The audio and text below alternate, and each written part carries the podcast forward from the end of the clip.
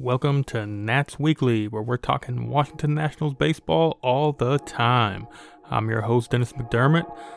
On today's show, we're going to be giving a short preview of what we expect from the 60 game season. You're going to hear who my breakout hitters are, my breakout pitchers, who our best pitcher and who our best hitter is going to be, and I'm going to give you a prediction on what I think is going to happen in those 60 games. Come on and enjoy the ride.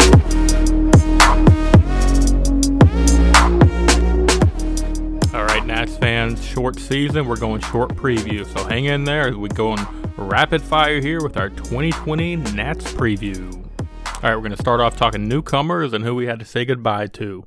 Uh, first of all, on the pitching side, you know, losing out on Joe Ross, I think, is a big deal.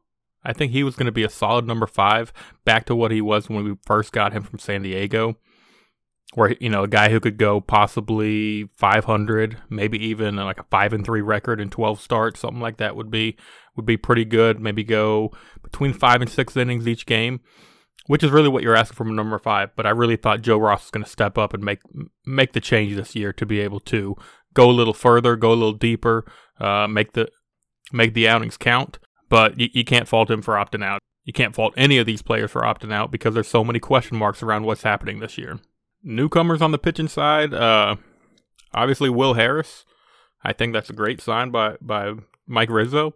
Obviously, we need another another back end bullpen guy. It'll help solidify Daniel Hudson and and Sean Doolittle. And then also, uh, we went out and got Ryne Harper.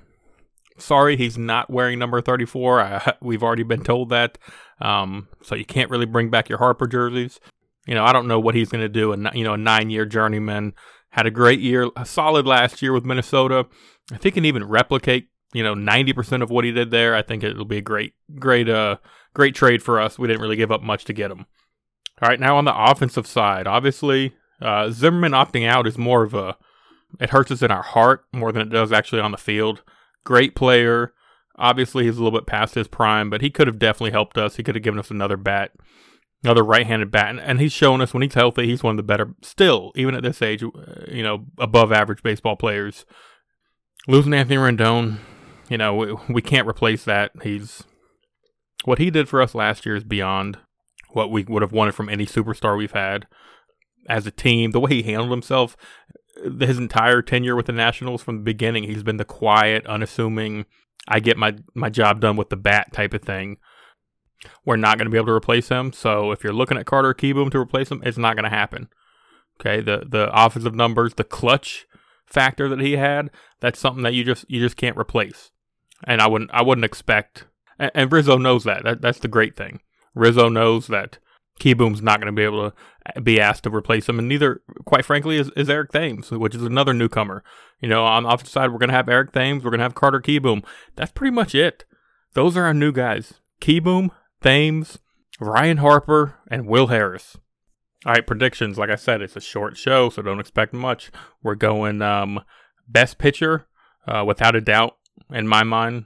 I, I shouldn't say without a doubt because obviously we got three guys who are more than capable of winning the Cy Young this year. But I think Strasburg's going to have that breakout. He's just going to continue what he did in the postseason last year and even throughout the year last year. He's going to continue that, keep getting better, keep being stronger, and get that hardware he deserves. I also want to mention in the bullpen, I think our, our best bullpen guy this year, or surprise guy, is going to be Tanner Rainey. He's not going to be our best bullpen guy, but he's going to be kind of step up above what our expectations are. He's got the stuff. He's got that nasty slider. Uh, he can definitely get righties out. He can get lefties out with it. Hopefully, he's taken this offseason and found a way to kind of harness it and learn how to throw it and where to throw it and when to throw it and, and to go with that electric fastball. I think he can have a big, big year for us. Also, wouldn't want to leave out Anibal Sanchez. What he did the second half last year and also in the postseason is definitely worth stating. You know, he started the year 0 6. Horrible start, ERA over 5. Over his last 21 starts, he went 11 and 2, though, with a 3.42 ERA. Same as Strasburg. That, that's right on the Strasburg level. So, even though he's our number four guy, he's more like a two guy, maybe three uh, in, in reality. And, and you know, I expect him to continue that in, in his 12 or 13 starts he gets this year. All right, expectations on the offensive side. I'm, I'm going to throw you for a loop here. Okay. Uh, who's our best hitter going to be? 99.9% of you guys are going to say Juan Soto. I'm that 0.1% that's not. I think at the end of the 60 games, our best hitter this year is going to be Trea Turner. What he did when he came back last year, not only to, to show the importance, but now he's actually going to have all five of his fingers Oh, I can't even imagine what he can do. I mean, not only was he hurt last year, but his recovery, even though he came back, he was still recovering all year. He swung a bat with a finger not on the bat. He learned how to swing without that finger, and hopefully this offseason he kind of regained it. I'm not saying that finger is gonna gonna you know all of a sudden make him some you know 350 hitter, but I'll tell you right now, in 60 games he can have an awesome, awesome year. Hopefully Soto, not that not that I think he will, but hopefully Soto doesn't put that pressure on himself you know, there's a possibility that he could put that pressure on himself to replace Rendon and Rendon's numbers and kind of press too much, which you don't want to see. Um, but losing Rendon, I think, is going to really hurt Soto, hurt his numbers, hurt hurt the way pitchers pitch to him.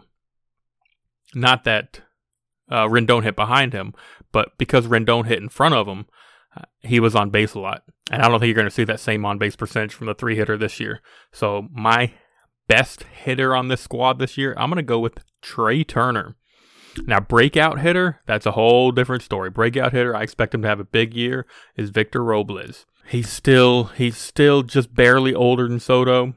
Robles just turned 23 this year, and he showed us what he could do defensively. Uh, you know, probably should have won a Gold Glove last year. I don't think he did, just because he doesn't have that uh, that legacy factor.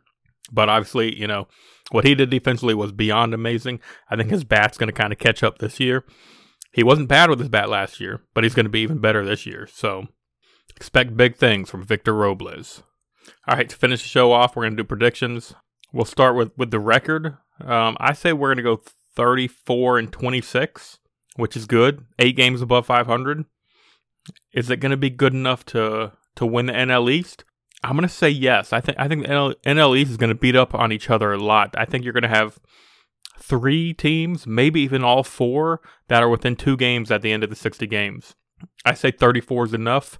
You'll probably have a team at 33 and another team at 32. 34 and 26, NL East champs. Once you make it to the playoffs, who knows what's going to happen? Who knows? And I, and just recently they're talking about possibly expanding the playoffs to 16 teams. If that happens this year, then without a doubt I see the Nats making the playoffs. Otherwise, if they don't find a way to win the NL East, even if they, you know, win 33 games, they lose. I don't see them making it. I think the the wild cards. There's not going to be a wild card come out from the East. I think the the schedule's going to be tough, having to play the Yankees and Tampa.